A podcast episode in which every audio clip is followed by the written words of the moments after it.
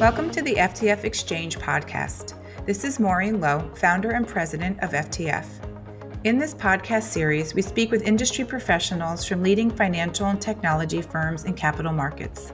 We will discuss an array of topics from current events to the latest fintech updates to human interest stories from time to time. Through these discussions, we strive to foster thought leadership and information sharing, and we certainly welcome comments and feedback for future episodes. Hello, everyone, and, th- and thank you for listening to another edition of the F T F Exchange podcast series. Today, we've got time with Roland Brandli, Strategic Product Manager for SmartStream Air and T L M Aurora, and we're going to discuss Roland's work at SmartStream, including the uh, T L M Aurora Trade Process Control offering, also known as T P C, which won the F T F Award for the Best New Post-Trade Solution. So hello, Roland. Please tell us a little bit about yourself and your work at SmartStream and, and where you are today. Uh, hi, and thank you for having me. Um, I expect the most important part of my work today is to accept an award in the name of the women and men who dedicate so much of their time to building our product, um, because it's not down to me.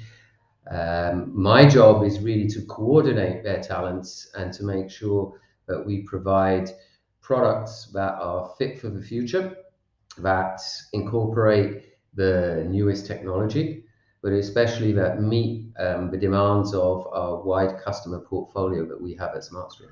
So where did the impetus for, for the trade process control offering come from? Who suggested it? Well, I think it came out of a couple of things. The first one is we've known for many years um, through our platforms like T L M Premium that, especially in the capital markets, there is a big issue around trade process control, especially internally within banks, because they have multiple trading systems, multiple um, payment systems, multiple uh, portfolio management system, and, and coordinating them has always been a challenge.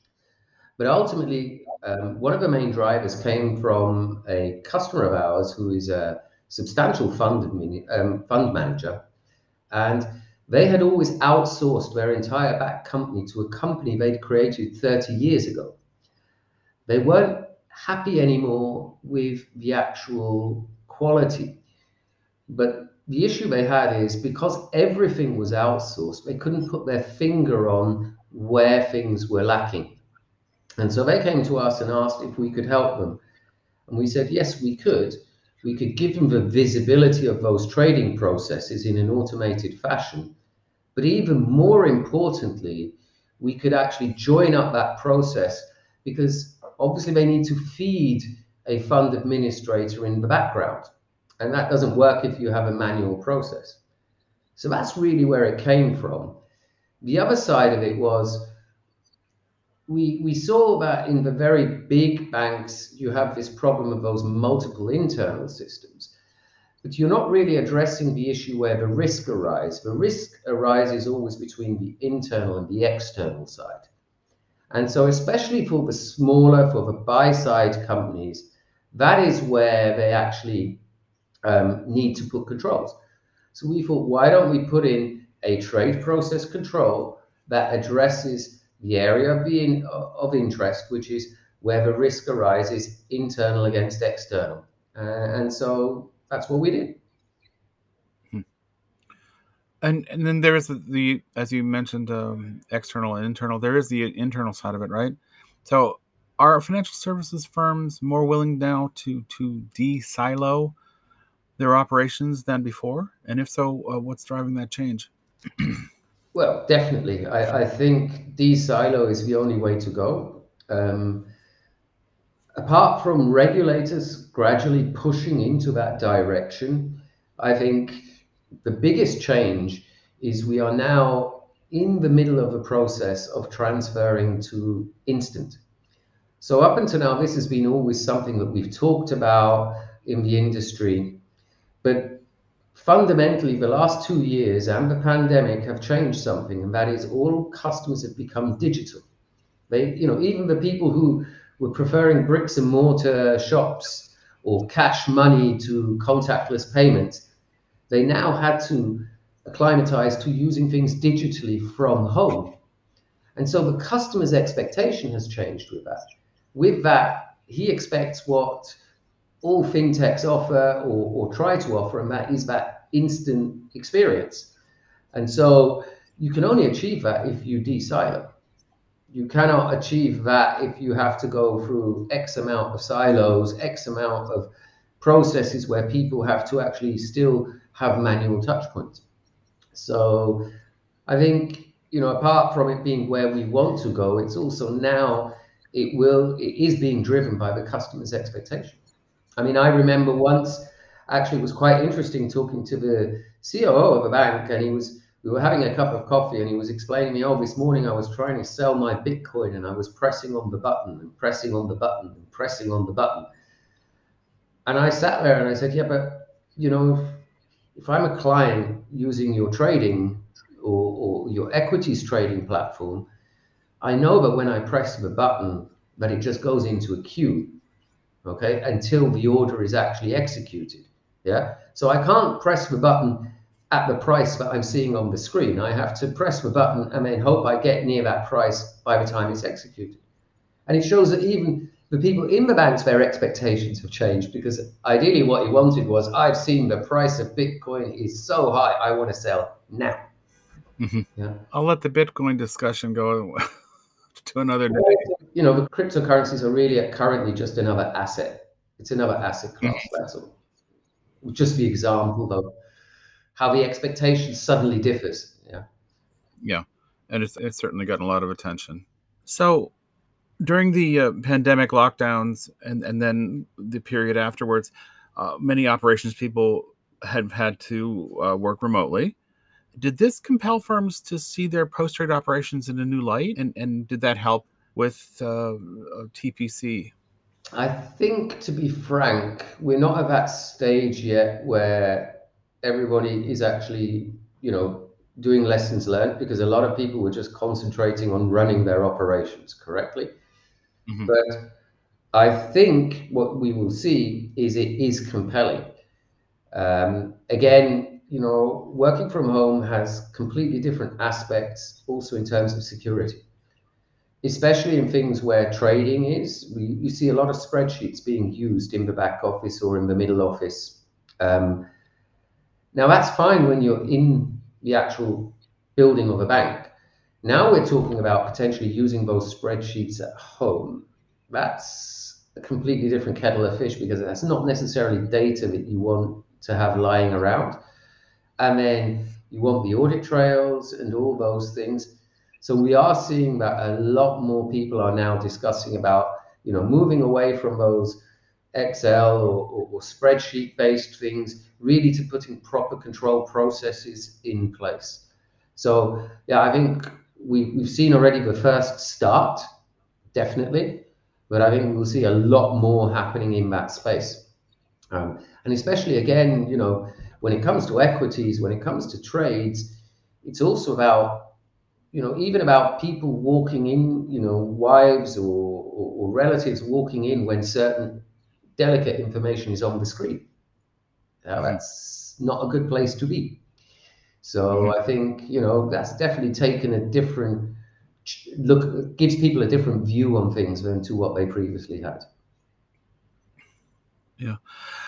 So what are, what are some of the uh, typical first steps for firms that adopt uh, trade process control?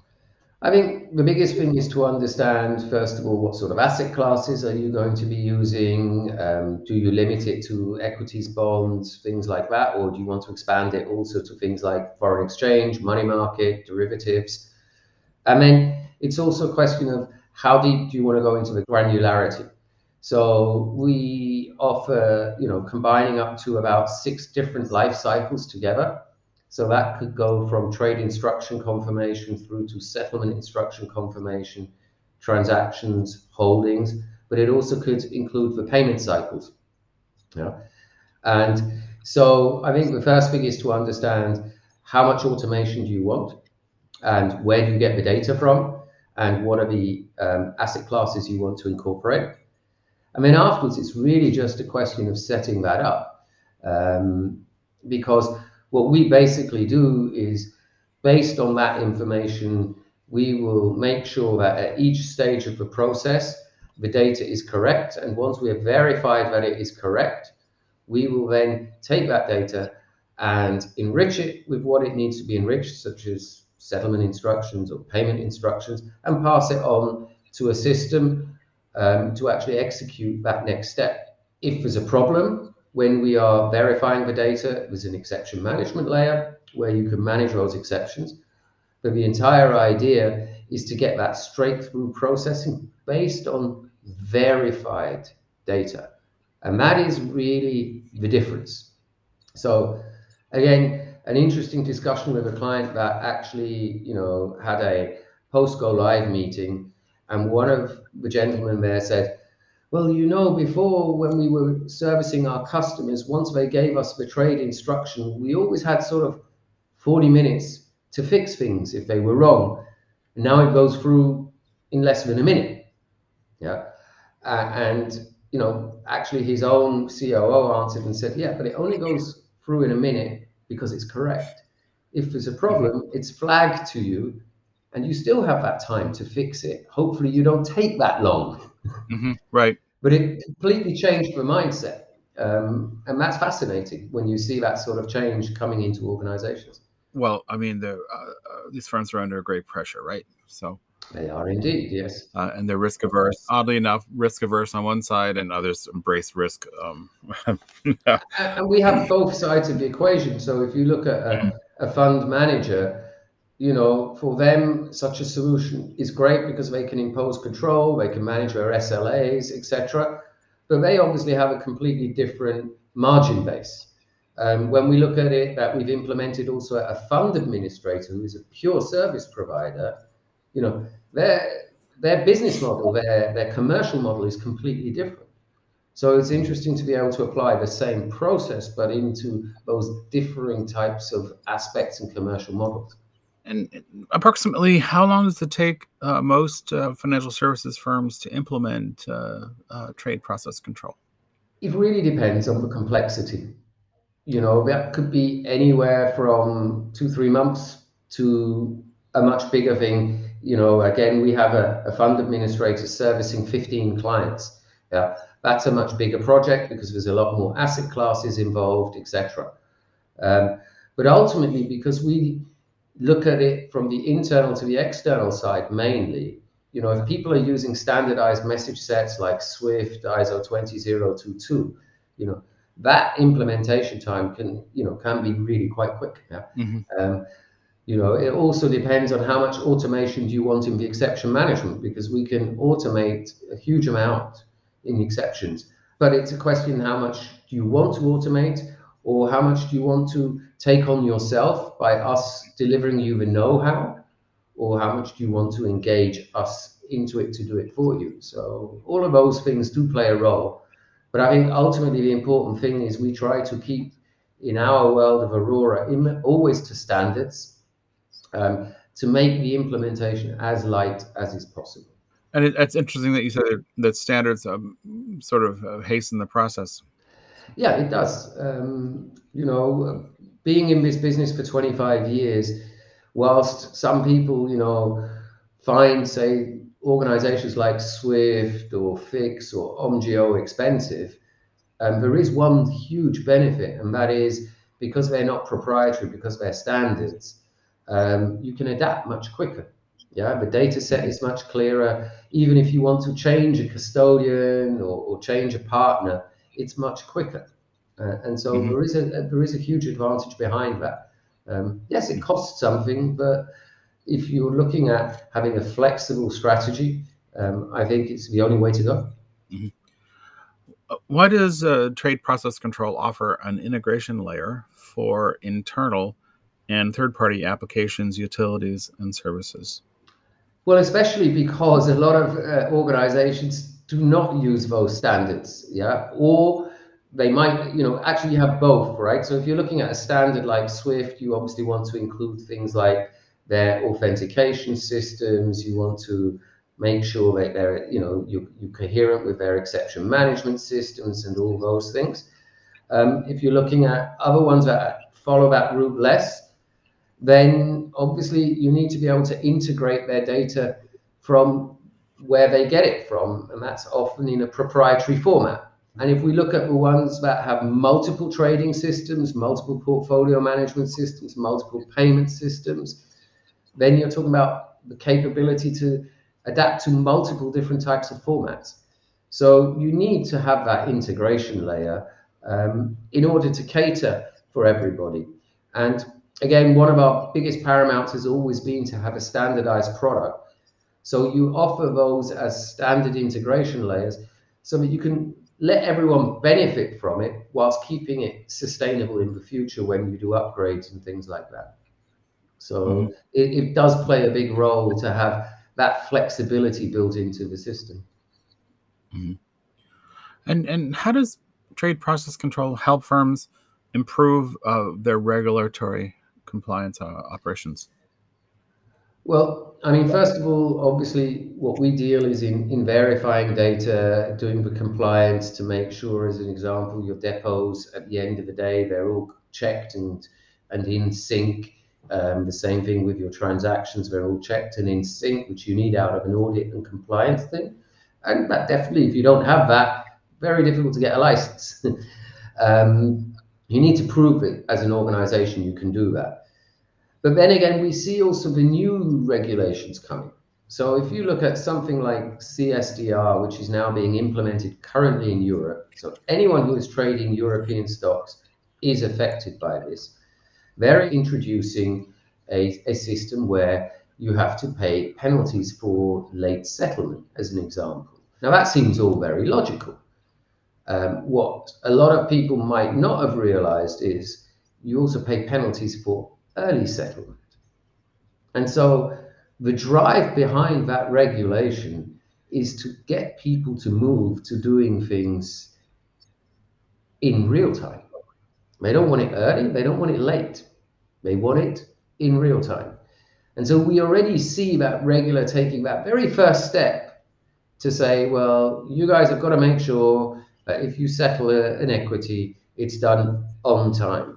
And we will gradually see that window close and close and close and close. Yeah, mm-hmm. Because that brings also more security into the market. Yeah, um, and that also generates more customer interest if they know that you don't, you know, it doesn't take for ages and ever in order to process an order. So I think both in terms of past regulation, but also in future regulation, we will see that.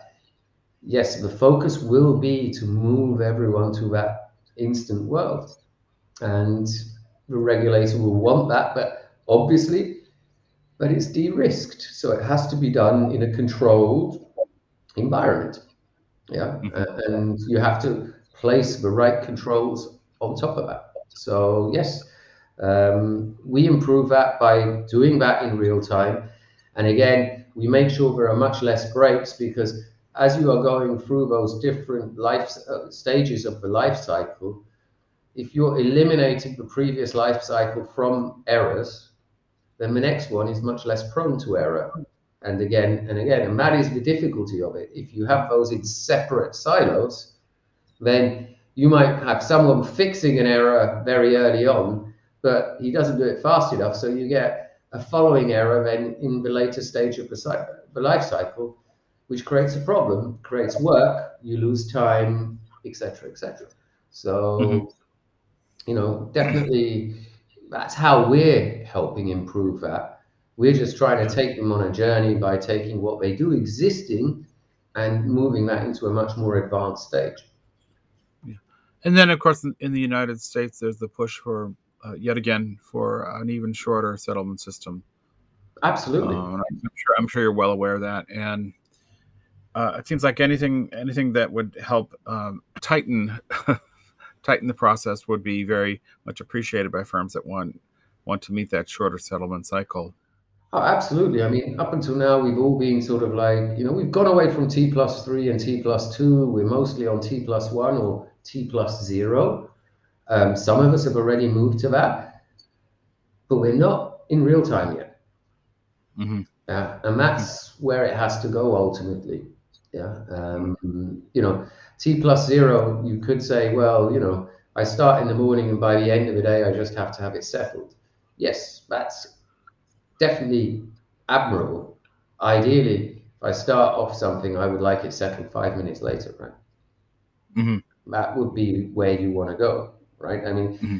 it would be, if we don't go in that direction, it's like if you were going shopping on Amazon and you buy something or you want to buy something, they then suddenly send you a message and say, oh, well, hang on, um, we'll, we'll tell you this evening if we can actually give it to you. Mm-hmm. Well, that happens. Yeah, but you know what I mean? That's that's few and far between, and, and that is just mm-hmm. not what the client of today will expect in the future. Right? Mm-hmm. All right, great. Thank you. I'm very glad we got time today. Thank you very much. Thank you for having me. And again, yeah. thank you for the award. Well, we hope you enjoyed this episode of the F T F Exchange podcast. If you would like a turn in the hot seat, reach out to us at info at f t f news dot com and let us know what capital markets topics you'd like to discuss. Also, be sure to sign up to receive our email alert so you don't miss out on listening to future episodes. Just visit f t f news dot com and click the sign up link at the top of the page. Thanks again for listening to the F T F Exchange podcast.